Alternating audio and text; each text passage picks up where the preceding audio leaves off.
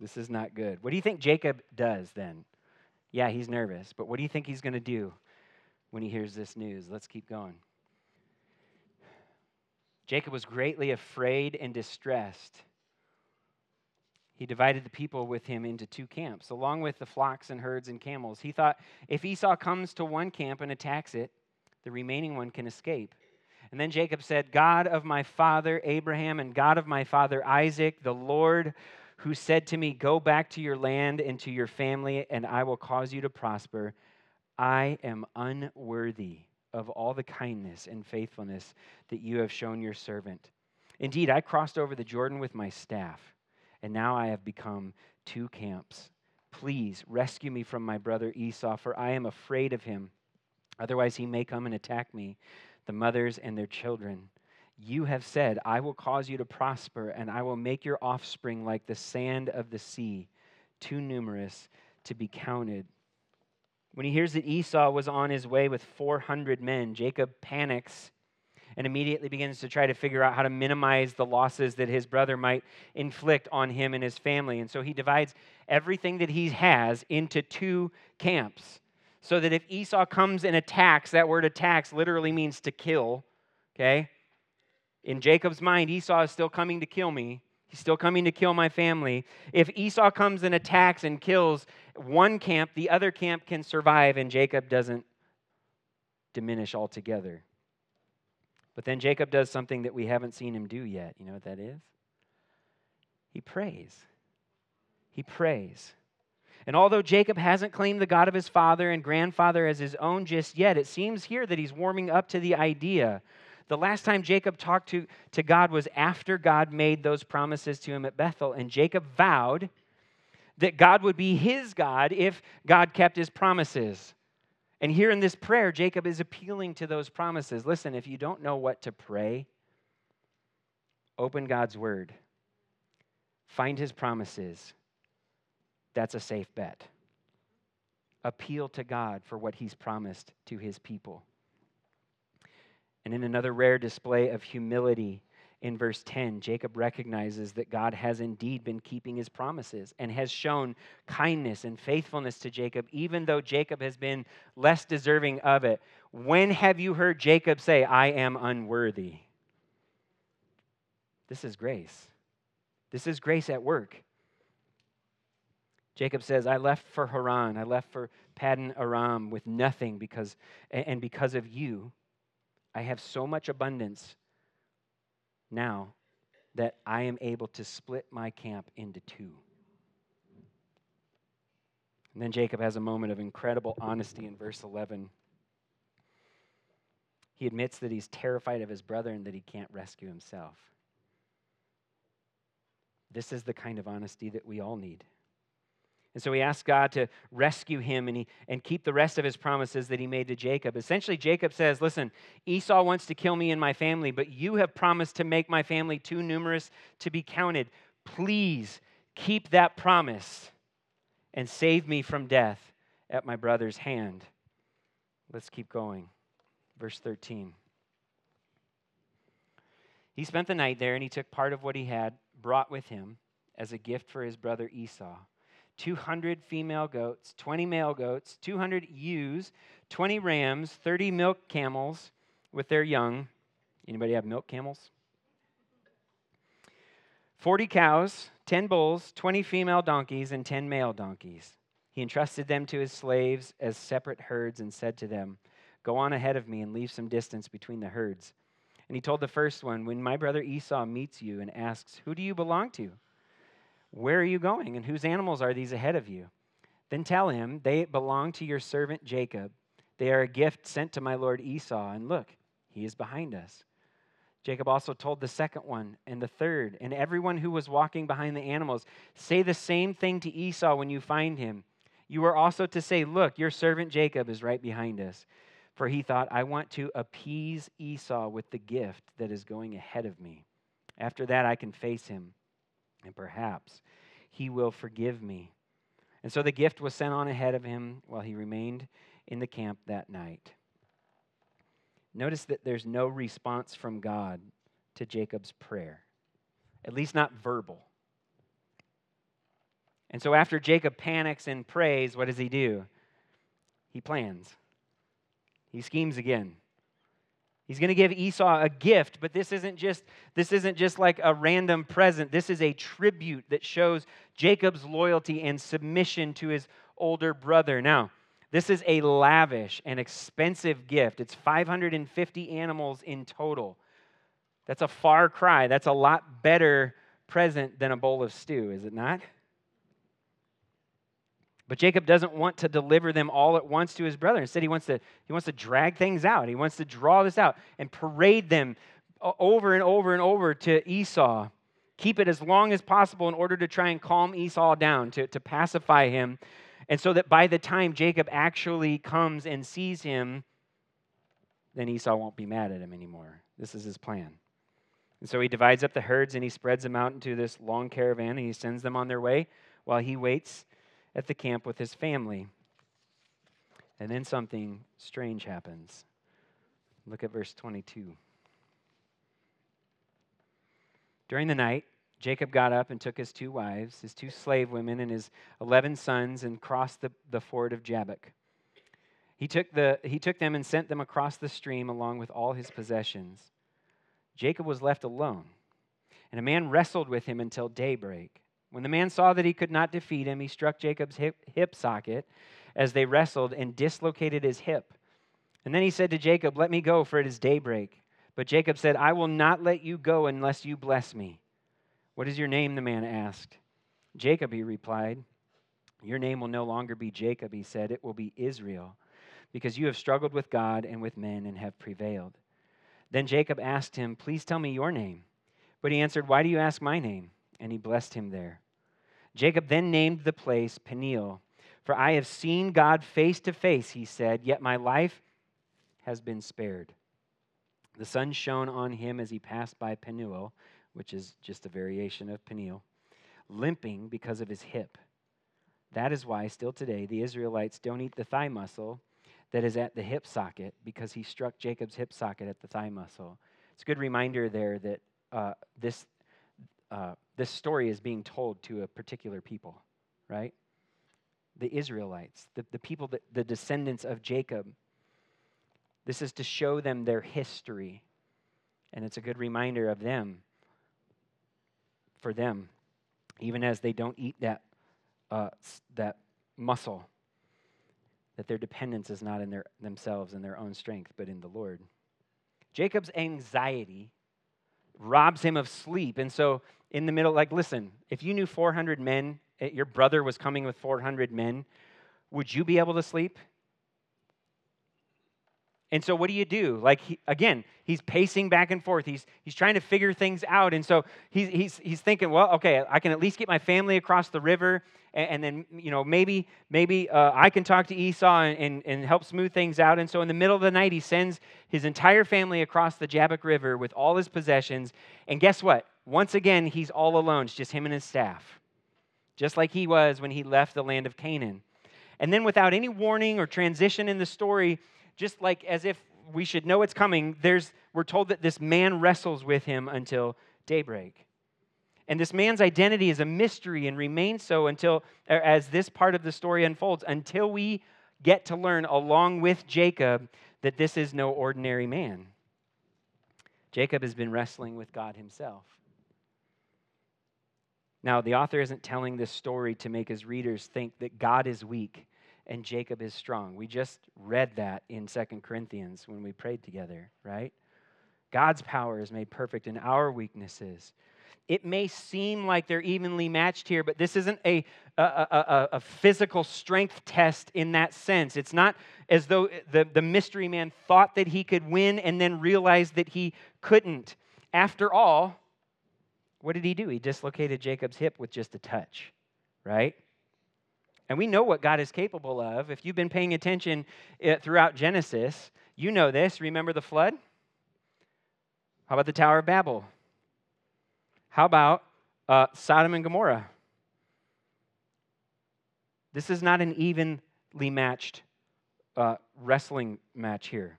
What the author is pointing out here is not that God is weak and Jacob is strong, but listen, that God is gracious even when Jacob is stubborn. God is gracious even though Jacob is stubborn. Listen, Jacob's whole life has been a wrestling match, hasn't it? He came out of the womb grasping Esau's heel. That's how he got his name. It means he grasps the heel, right? And he's been in constant struggle with everyone around him ever since. We've seen this in his relationship with Esau. We've seen it in his relationship with Isaac, in his relationship with Laban, and in his relationship with God. And what is it that Jacob has been struggling to get this whole time? Blessing. And he wants it so badly that even after the man dislocates Jacob's hip, Jacob will not let go until he gets a blessing from God. Now, this is one of the most pivotal moments of Jacob's life. This is where the deceiver, the one who grasps the heel, gets a new name. The man says, Your name will no longer be Jacob, it will be Israel, because you have struggled with God and with men and have prevailed. Israel. Is comes from the Hebrew word for man. Ra comes from the Hebrew word for struggle. And El comes from the Hebrew word for God. You have struggled with man and with God. But Jacob doesn't prevail by his own strength. He had once singly, single-handedly rolled a massive stone away from his uncle's well. You remember that? All the shepherds were gathering there, waiting for all of them to get together because it took all of them to do it. And as soon as he saw Rachel, the dude chucked that thing like it was a frisbee. Right? But now he's been reduced to this limp. His physical strength is gone. He doesn't prevail by his own strength. He doesn't prevail by depending on himself. He pre- prevails by his dependence on the Lord, by literally clinging to God, to the angel of God for blessing. When Jacob realizes who it is that he's been wrestling all night, he names this place Peniel, which means the face of God. Back in verse 11, Jacob prayed that God would rescue him from his brother Esau. Remember? It's like, Lord, I'm afraid of my brother. Can you please save me? Can you rescue me from him? Here, Jacob realizes that he's been rescued from God. Jacob sent gifts ahead of him to appease his brother, literally in the Hebrew, to cover his face.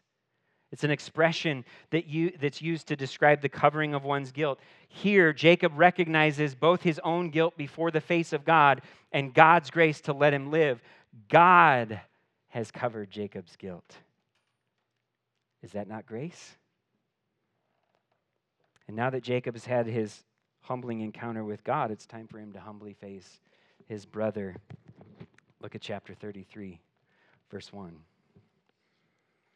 Now Jacob looked up and saw Esau coming toward him with 400 men. So he divided the children among Leah, Rachel, and the two slave women.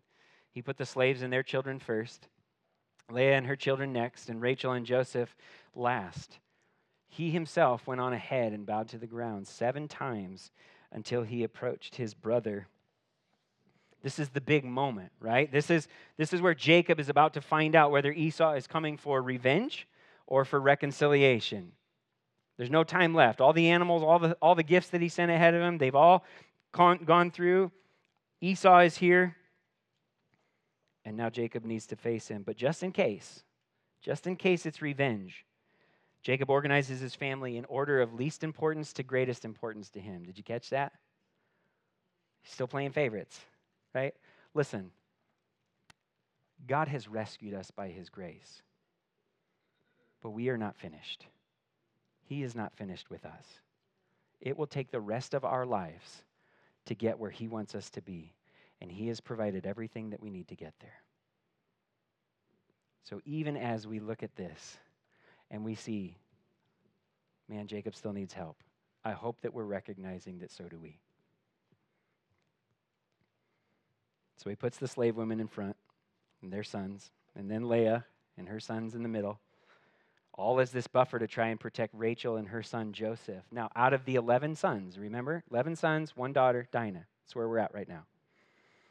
Out of the 11 sons, Joseph is the only one mentioned here by name, both to show Jacob's affection for him.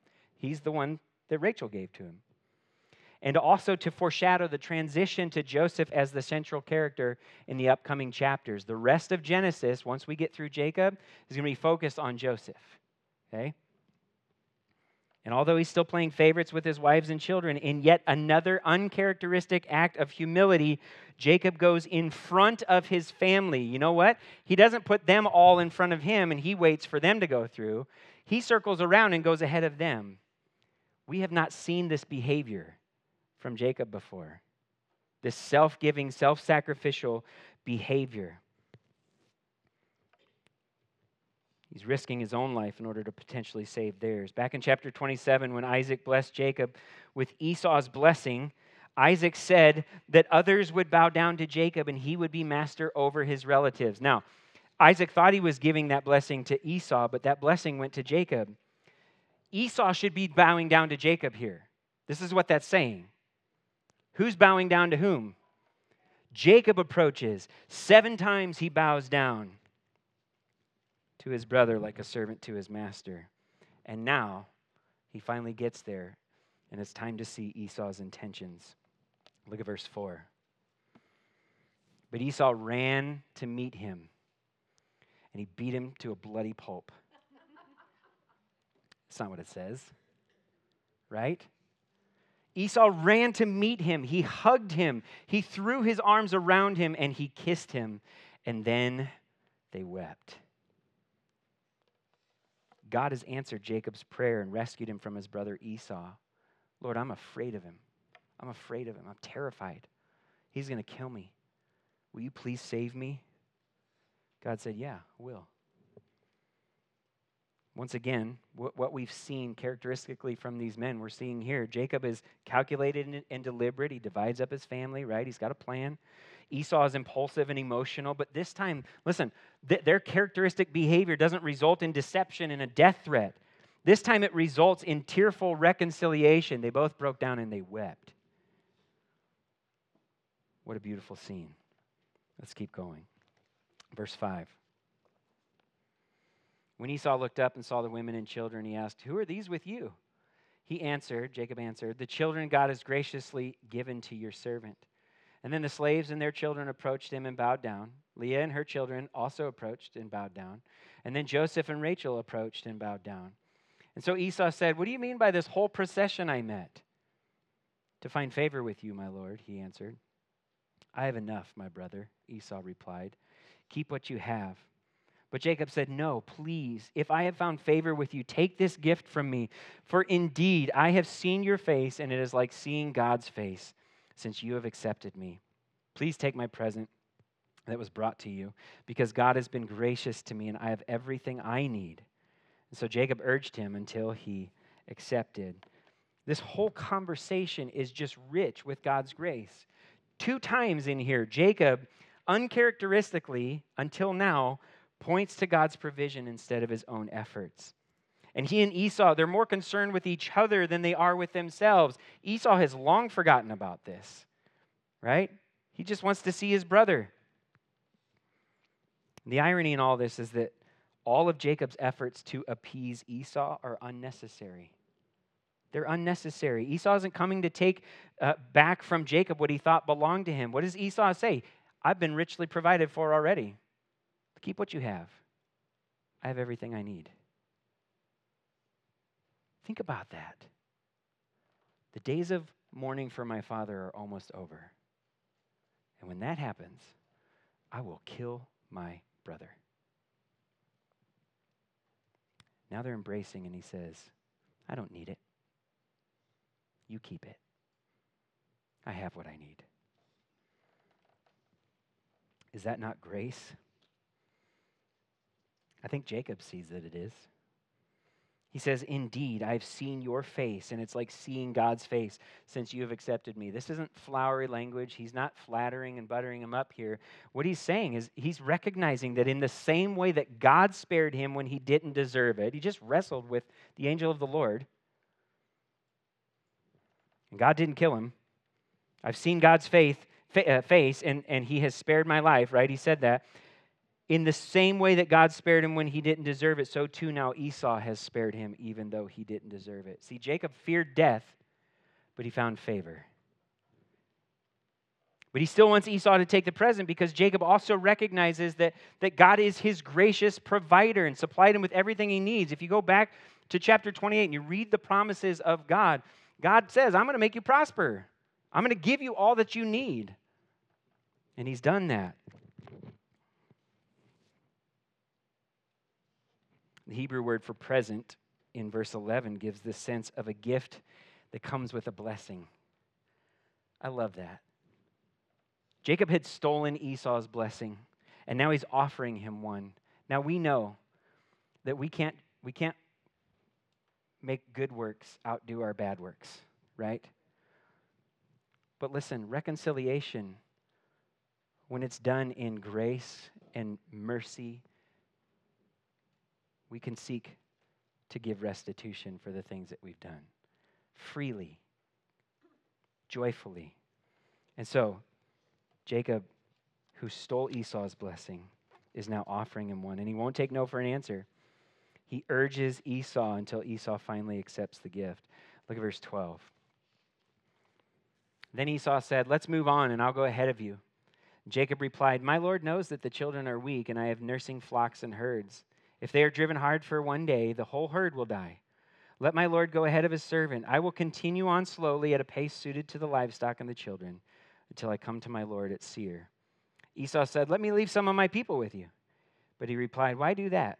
Please indulge me, my Lord. That day Esau started on his way back to Seir, but Jacob went to Succoth. He built a house for himself and shelters for his livestock. That is why the place was called Succoth. Now, at first, it might seem like, all right, they, they had this beautiful reunion, right? And now Jacob is immediately back to his old games of deceit, right? Hey, I'll come with you to Seir, but just you go on ahead and I'll meet you there, right? But their conversation, we need to remember the context here and the culture and the things that were going on. Their conversation is similar to the one that Abraham had with the Hethites back in chapter 23 when they bartered to, to, for him to buy the field and the cave to, as the burial ground from them. So they offered Abraham the cave and the field for free, but they really wanted him to pay for it, right? And he offered to pay the full price, but they were going back and forth. This customary uh, way of showing respect, offering more than, than you intend. I know it's weird for us, right? But it, like we talked about this before, like the paycheck or the, the check at dinner, right? No, I got it. No, you got it. Or you're, you know, hoping they take it or whatever. It was this way of bartering while, while still showing respect for one another. And so, in the same way, it's likely that Jacob doesn't actually intend to go down to Seir, and Esau knows that. And it's likely that Esau doesn't actually intend to leave his men with Jacob, but Jacob knows that. It's simply a customary way of them to part ways respectfully and say, It's good to see you. Seir was in the territory of Edom. It was about 100 miles south of where they were at. When, when God told Jacob to leave his uncle Laban and the region of Paddan Aram, it, uh, Haran, where, where Laban was, God said to Jacob, Go back to the land of your fathers and to your family, and I will be with you. Now, the land of Jacob's fathers is not Seir or Edom. Jacob is not going that way. He can't because God told him to go to Canaan, to the land of promise. And so, after Jacob and Esau part ways, Jacob and his caravan travel four miles west to, and stop at Sukkoth. Jacob doesn't have the strength that he used to have. He's got uh, children that are weak. He's got young and nursing livestock. He's walking with a limp now, right? He's not strong. He made a 550 mile journey by himself with his staff. Now he's got a whole caravan of people and a bum leg. He's not going very far. And so he stops there to rest and recoup with his family and, he, and his flocks before they enter the promised land. They're just outside of it. Text doesn't say how long he stayed there, but it was long enough to build some shelters for himself and his livestock, and that's how the place got its name. Sukkoth means uh, shelters, it means huts. Okay? Let's look at verse 18 through 20, these last few verses here. After Jacob came from Paddan Aram, he arrived safely at Shechem in the land of Canaan and camped in front of the city. He purchased a section of the field where he had pitched his tent from the sons of Hamor Shechem's father, for a hundred pieces of silver. And he set up an altar there and called it God, the God of Israel. In verse 18, the author notes not simply that Jacob arrived in Shechem in the land of Canaan, but he, that he arrives there, what? Safely, right? Why make that distinction? Remember Jacob's response back in chapter 28 after God appeared to him and made all these promises to him? Genesis 28 20 and 21. Then Jacob made a vow if God will be with me and watch over me during this journey I'm making, if he provides me with food to eat and clothing to wear, and if I return safely to my father's family, the Lord will be my God. The Lord will be my God. God kept his promises, right? Jacob and his family arrived safely in Shechem, in the land of Canaan. Now it's time for Jacob to keep his vow. Shechem was the first place that Abraham came to when God led him to the land of Canaan. When God brought Abraham from Haran, back in chapter 12, called him and he brought him into the land of Canaan, the first stop was Shechem.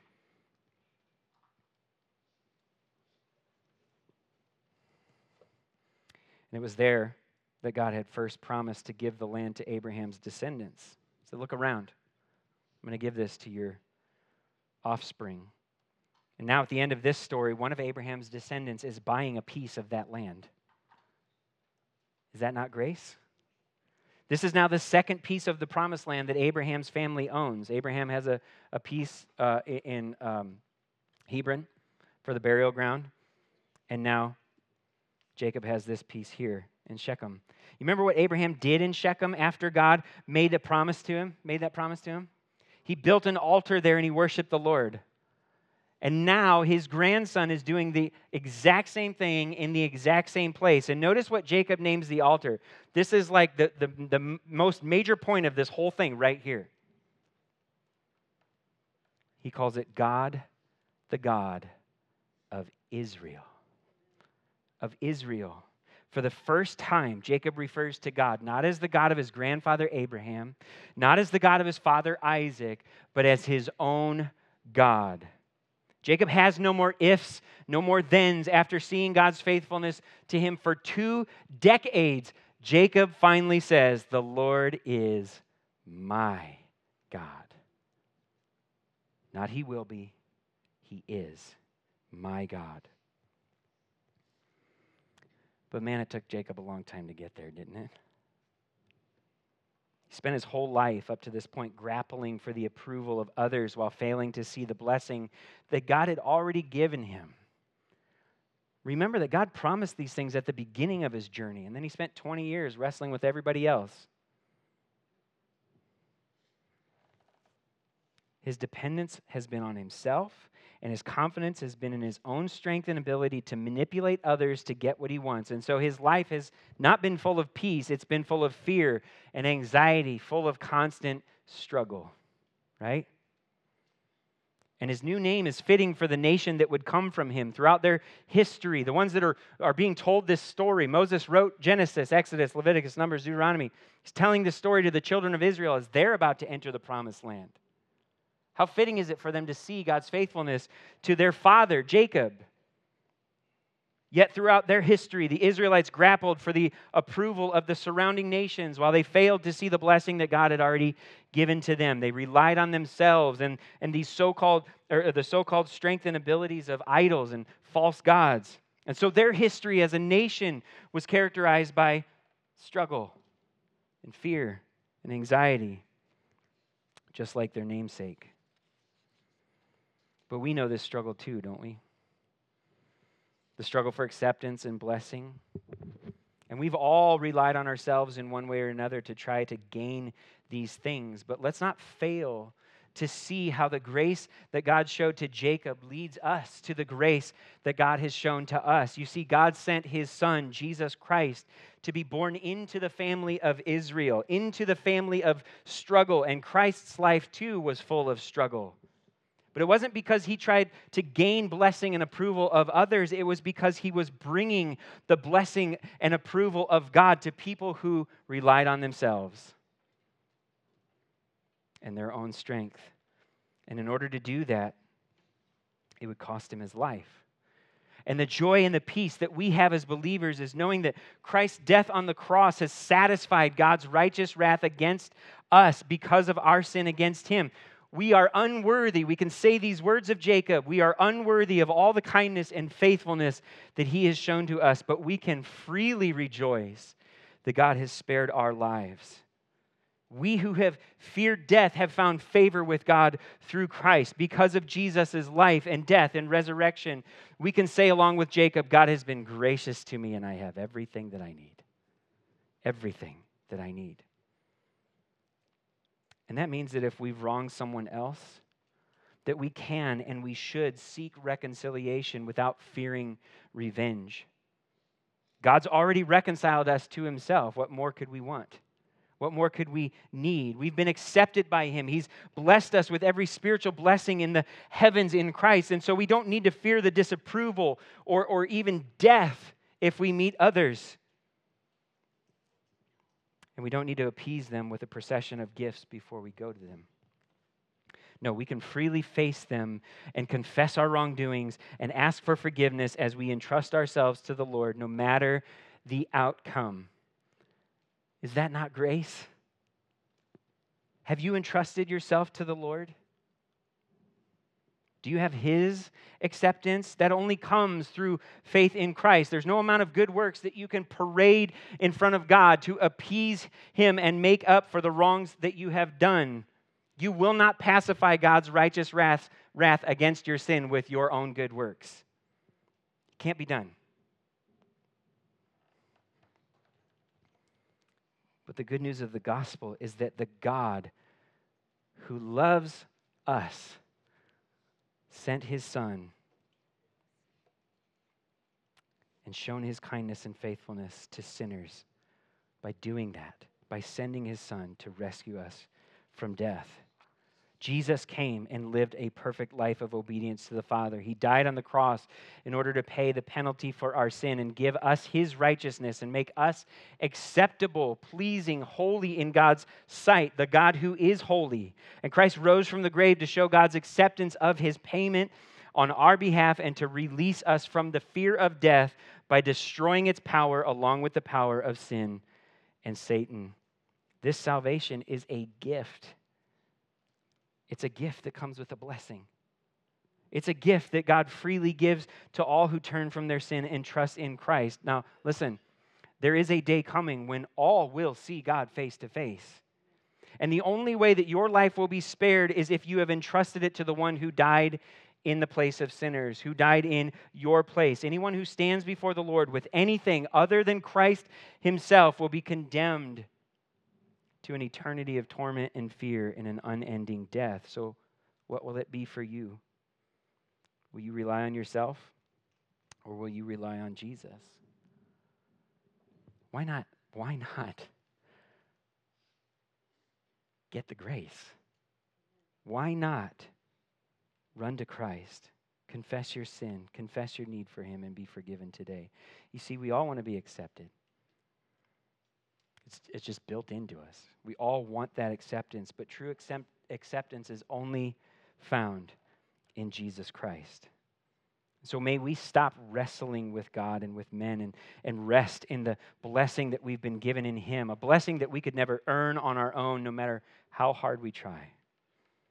We who fear death have found favor in Christ. So let's freely pursue reconciliation with others as we trust in God's faithfulness and kindness to remain with us wherever we go. And may we all learn to walk with a limp so that we continue to grow less dependent upon ourselves and more dependent upon Christ until God fulfills his promise to bring us safely home. Amen. Father, we love you. And we thank you for your goodness to us. Lord, we are unworthy of it, and yet you lavish it on us in your Son, Jesus Christ. You've poured out your Spirit on us, changed our hearts, and have made us glad. Father, would you be worshiped and praised in all things? Thank you for the grace that we've seen here today and for the grace that goes with us always and forever. In Jesus' name, amen.